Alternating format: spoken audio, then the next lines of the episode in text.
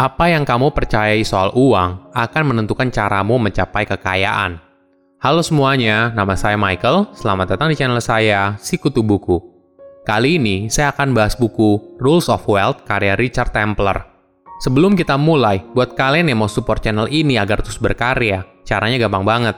Kalian cukup klik subscribe dan nyalakan loncengnya. Dukungan kalian membantu banget supaya kita bisa rutin posting dan bersama-sama belajar di channel ini. Buku ini membahas soal aturan untuk mencapai kekayaan. Mungkin kita pernah lihat, kok ada orang yang kelihatannya gampang banget dapat uang. Usaha atau kerja apa aja, cepat sekali dapat uangnya. Bukan hanya itu, kita juga melihat ada orang yang kelihatannya mudah sekali menumbuhkan kekayaannya. Tapi, kebanyakan dari kita hanya mudah menghabiskan uang. Apa rahasianya? Apakah ini rahasia yang hanya diketahui oleh orang kaya? Atau ini adalah sesuatu yang bisa kita pelajari? Jawabannya adalah iya, ini adalah sesuatu yang bisa dipelajari. Aturan menuju kekayaan merupakan panduan untuk membantu kamu menghasilkan uang lebih banyak, mengatur keuangan dengan lebih bijaksana, dan mengembangkannya lebih efektif. Tujuan utamanya agar kita bisa hidup lebih bahagia dan nyaman. Menariknya, buku ini berisi 107 aturan yang bisa kamu pilih sendiri mana yang paling cocok buat kamu. Saya merangkumnya menjadi tiga hal penting dari buku ini. Pertama, berpikir seperti orang kaya. Kamu harus menyadari kalau uang adalah sebuah konsep. Kamu tidak bisa benar-benar menyentuhnya kecuali jika sudah berbentuk fisik, misalnya uang kertas, uang logam, cek, atau berbentuk emas. Setiap orang punya pemikiran sendiri kalau bicara soal uang. Ada yang punya kepercayaan kalau uang adalah jahat, tapi ada juga orang yang merasa kalau uang itu baik. Sebelum kita berpikir untuk memiliki kekayaan, kita harus paham dulu bagaimana kita melihat uang. Jika kita merasa kalau memiliki uang yang banyak adalah jahat, bahkan secara tidak sadar, mungkin hal ini yang menghalangi kita untuk menjadi kaya. Mayoritas orang biasanya dibesarkan dengan konsep tertentu soal uang. Ada konsep yang bilang kalau uang adalah akar dari kejahatan. Uang hanya membuat orang menjadi tamak dan bohong. Uang tidak bisa membeli kebahagiaan, dan sebagainya. Ini adalah mitos soal uang. Untuk punya pola pikir seperti orang kaya, kamu harus bisa menulis konsep yang baru soal uang. Misalnya, uang adalah oke, okay, menginginkan uang adalah oke, okay, saya akan menjadi kaya raya, dan saya siap bekerja keras untuk mencapainya. Hal lain yang cukup menarik adalah apa definisi kekayaan buat kamu. Setiap orang pasti punya definisi orang kaya itu seperti apa. Namun, apabila kita serius ingin memiliki kekayaan, maka kamu harus punya definisi yang jelas kita sering dengar kalau banyak orang bilang ingin jadi miliarder. Tapi apakah kamu tahu kalau banyak orang yang punya rumah seharga satu miliar lebih tapi tidak merasa dirinya adalah seorang miliarder? Kita harus bisa mengukur berapa banyak yang kita inginkan supaya kita menganggap kalau diri kita kaya. Ada contoh yang menarik di buku ini. Richard menceritakan kisah temannya yang kaya raya. Dia bilang, saat awal temannya membangun bisnis, temannya tahu berapa banyak kekayaan yang ingin dia kumpulkan. Temannya baru merasa dirinya kaya raya apabila dia bisa hidup dari bunga yang berasal dari bunga dari total kekayaannya. Ini hal yang paling penting. Kita harus bisa mendefinisikan apa yang kita mau. Untuk sebagian orang, mungkin kekayaan ini bisa didefinisikan dari berapa banyak mobil yang mereka punyai, berapa banyak uang yang ada di tabungan mereka, atau seberapa banyak uang yang ada di portofolio investasinya.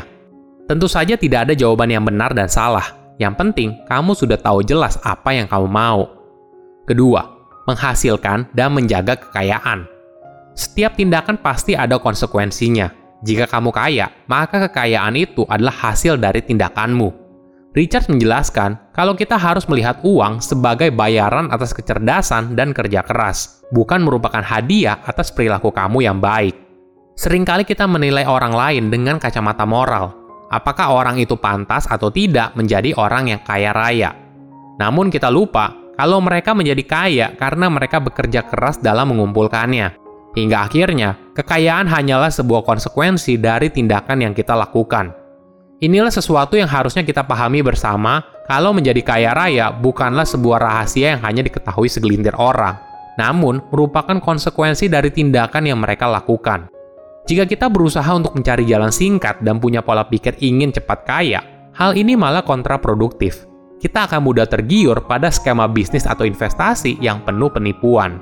Ada hal penting yang harus kamu pahami ketika kamu sudah memiliki kekayaan, yaitu jangan takabur dan ceroboh. kamu harus bisa menggunakan uangmu dengan bijaksana. Ada dua kisah menarik di buku ini. Satu cerita adalah soal musisi yang kaya raya dan membeli rumah mewah yang mereka tinggali di pinggir kota. Uang memberikan dia tempat yang nyaman untuk keluarga dan anaknya. Rumah tersebut juga bisa menjadi aset berharga. Di sisi lain adalah cerita soal fashion model yang jatuh bangkrut karena kebiasaannya menggunakan narkoba. Ini yang harus kita pahami. Ketika kita menghambur-hamburkan kekayaan, maka kekayaan tersebut tidak akan bertahan lama. Ingat, menjadi kaya merupakan hal yang menyenangkan, namun pamer kekayaan bukanlah hal yang bijaksana. Ketika kamu mencapai level kekayaan tertentu, tetaplah rendah hati. Kamu tidak perlu memberitahu orang lain seberapa banyak yang kamu hasilkan dan seberapa banyak hartamu. Jika kamu memberitahu mereka, sebagian akan merendahkanmu karena kekayaanmu di bawah mereka. Sebagian lagi akan menjadi iri hati karena kekayaan yang kamu miliki. Oleh karena itu, jagalah baik-baik informasi soal kekayaanmu dan tidak perlu diketahui oleh orang lain. Ketiga, membagikan kekayaan. Kekayaan itu seperti lukisan yang indah. Tentu saja bisa dipajang di rumah dan hanya kamu dan keluargamu yang bisa menikmatinya. Namun, kamu juga bisa membagikannya agar orang lain mendapatkan manfaatnya. Ada saran menarik dari Richard. Jangan pernah meminjamkan uang kepada siapa pun, kecuali kamu bersedia mengikhlaskannya. Dengan begitu, ketika mereka tidak membayarnya, kamu masih merasa baik-baik saja. Contohnya begini, ketika kamu meminjamkan uang kepada temanmu dan kemudian dia tidak membayarnya, kamu tidak hanya kehilangan uang, tapi juga kehilangan hubungan pertemananmu. Mereka mungkin merasa malu karena belum bisa bayar, sehingga mereka tidak berani untuk menemuimu. Tentu saja, kamu bisa memilih opsi lain, yaitu memberikan mereka sejumlah uang yang bersedia kamu ikhlaskan, atau tidak memberikan mereka sama sekali.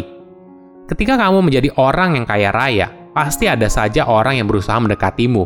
Ada yang berusaha untuk mendapatkan uangmu, entah itu meminta pinjaman langsung atau menawarkan bisnis kepada kamu. Penting untuk kamu bisa memahami kapan bilang iya atau tidak. Hal lain yang cukup menarik adalah jangan terlalu melindungi anakmu dari pengalaman berharga berasal dari hidup yang susah. Ini adalah nasihat yang bagus buat para orang tua atau calon orang tua. Biasanya, banyak orang tua tidak tega melihat anaknya menjalani kehidupan yang keras dan berusaha memberikan anaknya kehidupan yang berkelimpahan. Dampaknya, anak tersebut tumbuh dengan pola pikir soal uang yang buruk.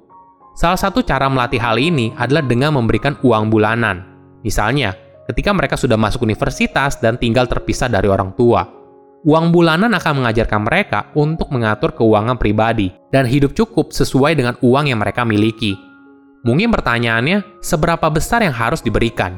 Tentu saja ini berdasarkan biaya hidup mereka dan juga diskusi panjang antara orang tua dan anak.